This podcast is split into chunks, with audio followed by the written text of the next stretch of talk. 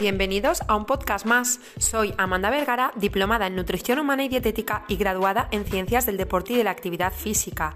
Hoy quiero hablarte respecto a algunos consejos que puedes seguir si quieres perder peso o mejorar tu salud sin necesidad de tener que seguir ningún papel. Como he dicho en, otros, en otras ocasiones y en otros podcasts, soy nutricionista, pero no creo en las dietas.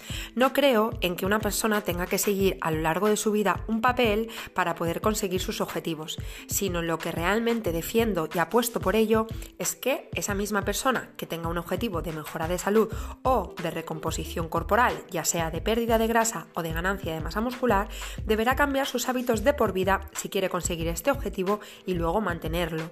En este podcast quiero hacerte conocedor de alguno de los consejos más importantes, a mi modo de verlo de forma profesional, que pueden ayudarte a influenciar muy positivamente en que esto sea posible sin seguir ningún papel. ¿Preparados? Empezamos. Lo primero que te aconsejo y asesoro es que no tengas prisa en conseguir tu objetivo, fuere cual fuere, desde mejorar algún parámetro que te ha salido alterado en tus últimos análisis, perder grasa, aumentar masa muscular o las tres cosas a la vez, esto no debería ser un sprint, sino más bien una carrera de fondo. Para ser justos y realistas, engordar no se hace del día a la mañana, ni que te salga alterado algún parámetro del torrente sanguíneo tampoco. No podemos pretender que de un día para otro solventemos lo que llevamos un tiempo atrás empastrando. Debemos darle tiempo a nuestro cuerpo para que poco a poco vuelva al sitio todo lo que ha dejado de estar en su sitio.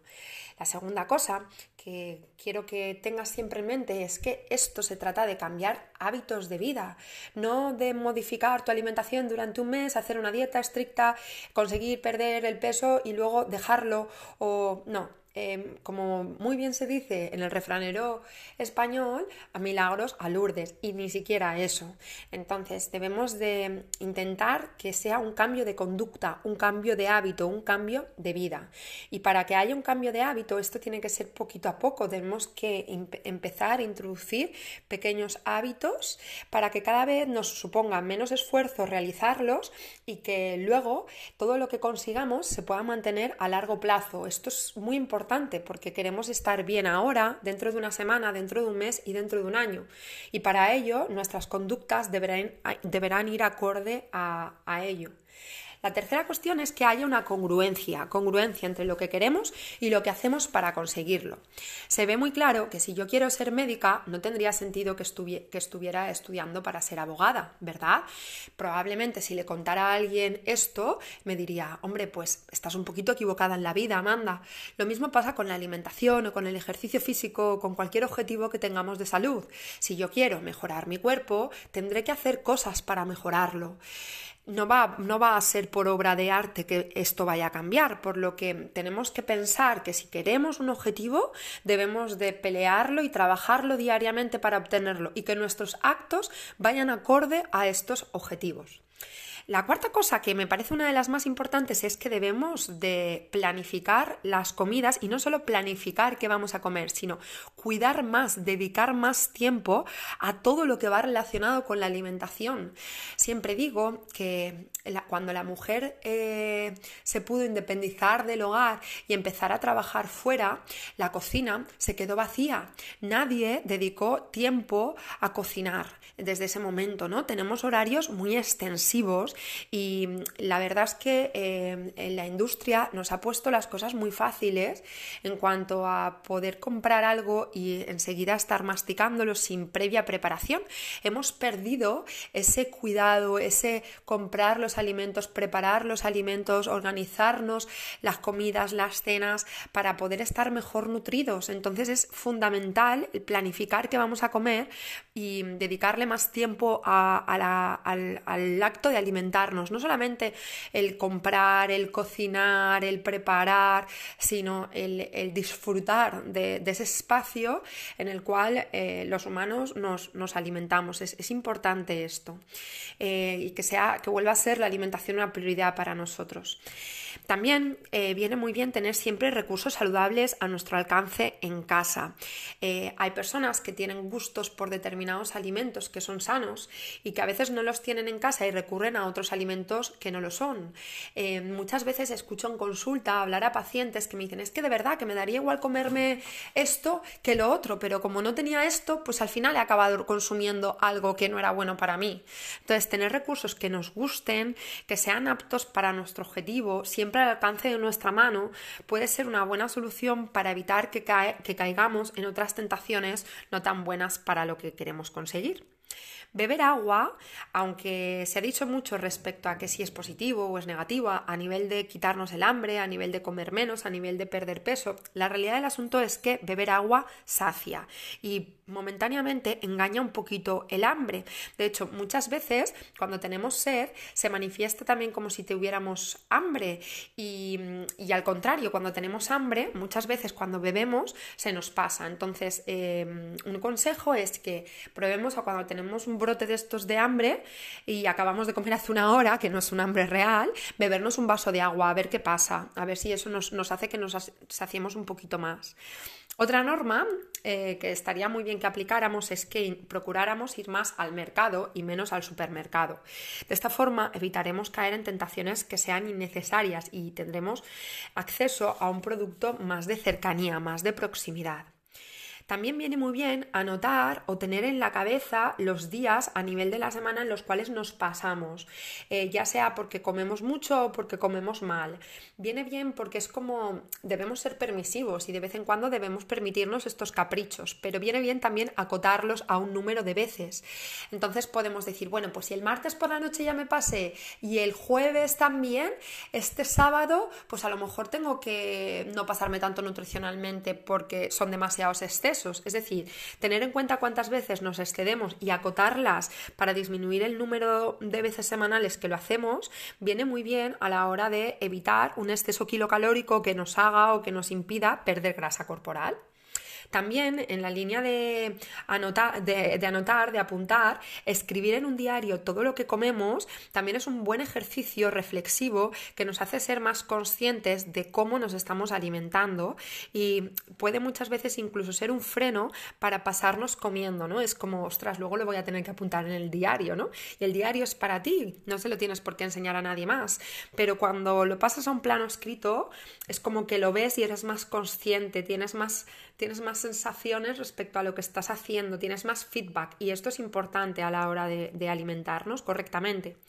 Cuando vayamos a los supermercados y vayamos a comprar algún producto, mirar las etiquetas, la valoración nutricional em, y después las kilocalorías en última instancia puede ser una muy buena idea para ayudarnos a decidir respecto a si metemos el producto en el carrito de la compra o no lo metemos aumentar los alimentos integrales, las verduras y las frutas en fin, en definitiva sería aumentar la cantidad de fibra que ingerimos. Es de grandísima ayuda, no nos podemos imaginar cuánto nos beneficia a la hora de sentirnos más saciados, a la hora de controlar mejor eh, lo que comemos, cuánto comemos, a la hora de, estar, eh, de tener unas mejores digestiones, de no absorber tanto aquello que no queremos que se absorba. Eh, meter más fibra en nuestra alimentación es una de las mejores formas para, mejorar la salud y, y es que si seguro que si nos dijeran que hay una pastilla que nos aporta las mismas cosas positivas que la fibra, la compraríamos y la fibra la tenemos por doquier, en una manzana, en una pera, en una zanahoria, en unas acelgas, en un brócoli, en unas espinacas, en un calabacín y muchas veces es que pasan los días y pasan los días desafortunadamente y más aquí en el Mediterráneo que hay gente que no come fruta y no come verdura en todo su día a día. Eso es una barbaridad. Si supiéramos lo mal que le hacemos al cuerpo cuando esto pasa, desde luego que cambiaríamos nuestra actitud respecto a estos, a estos dos tipos de productos, ¿no? Respecto a la verdura y a la fruta fruta, es, oro, es, es, mágico para nuestra salud. Así que por favor, aumentar el consumo de fibra eh, con estos alimentos es importante. Controlar las cantidades es una de las cosas más fundamentales a la hora de, de perder peso. Por muy sano que comamos, si no controlamos lo que comemos, no vamos a perder peso. Repito, podemos ser las personas que más sanas comamos del universo entero que si nos pasamos comiendo en cantidad, por muy sano que ingeramos la comida, no vamos a perder ni un gramo. Entonces es importante controlar las cantidades. Podemos utilizar el método del plato, podemos comprarnos platos más pequeños, utilizar platos de postre. Eh, no repetir las comidas, levantarnos de la mesa una vez hemos acabado, eh, intentar que nuestro plato, en nuestro plato haya sobre todo mucha cantidad de verdura y mucha cantidad de proteína como algo básico, tanto en las comidas como en las cenas, y que el acompañante sea el hidrato de carbono y la grasa, pero no al revés, pues una buena idea a la hora de controlar cuánto comemos.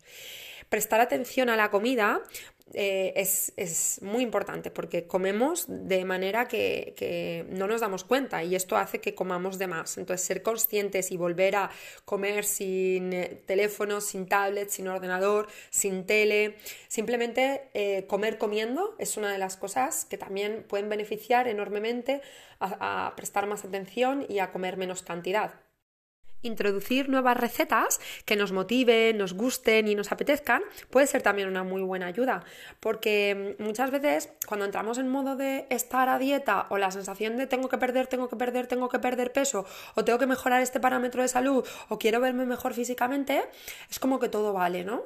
Y entonces empezamos a eh, comer cosas insípidas que no saben a nada, pechuga a la plancha con ensalada sin, aliñar, eh, hervido sin aliñar, arroz blanco y ya está entonces, eh, no hay que confundir el cuidarse con el comer insípido, porque al final cuando comes insípido y algo no te gusta, no vas a poder mantenerlo a largo plazo.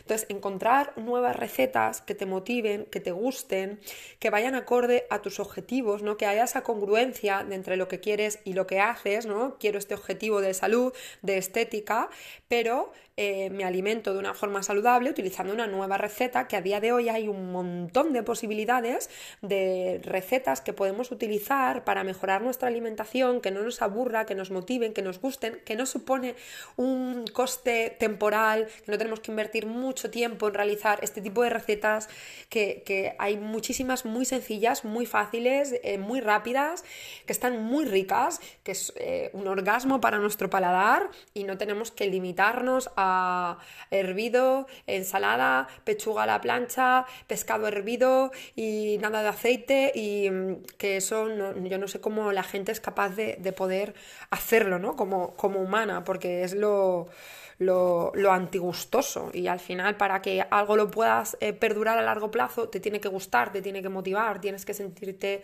eh, feliz con lo que comes, porque si no es que es una amargura de vida si no te gusta lo que comes. Entonces es importante buscar nuevas formas de alimentarte que vayan acorde a tus objetivos, que te gusten y que te motiven. Y cada una, cada una cada persona que exista tendrá diferentes recetas que, que les parecerán algunas flipantes y súper gustosas y otras que no les gustarán, porque para gustos colores, pero debemos de experimentar, súper importante. Y así de esta forma, cuando tengamos recetas que nos motiven, evitaremos llamar a que nos traigan comida de fuera o a recurrir a alimentos insanos, porque habrán otras cosas que se estarán ricas y que nos gustarán y que serán más buenas para conseguir lo que queremos. Em, norma básica y fundamental, no comprar nada que no se quiera consumir.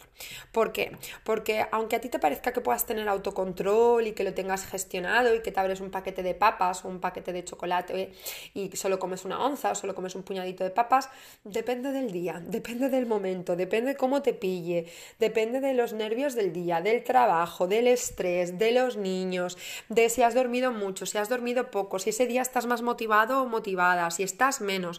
Yo, em, como consejo, siempre te voy a decir que confíes en ti plenamente en todo en la vida y empoderarte como ser humano, pero no confíes en ti a nivel nutricional, por favor, y más si te conoces, no hay nada mejor que, conocerse. Y si tú sabes en lo más profundo de tu ser que no eres capaz de una onza de chocolate o de un puñado de papas, no las tengas en casa, porque eso al final va a hacer que te las, que te las consumas enteras. Entonces, lo que no quieras consumir, no lo compres y no lo consumirás. Si vienen invitados o alguien a casa, en ese momento vas y lo, y lo, y lo compras.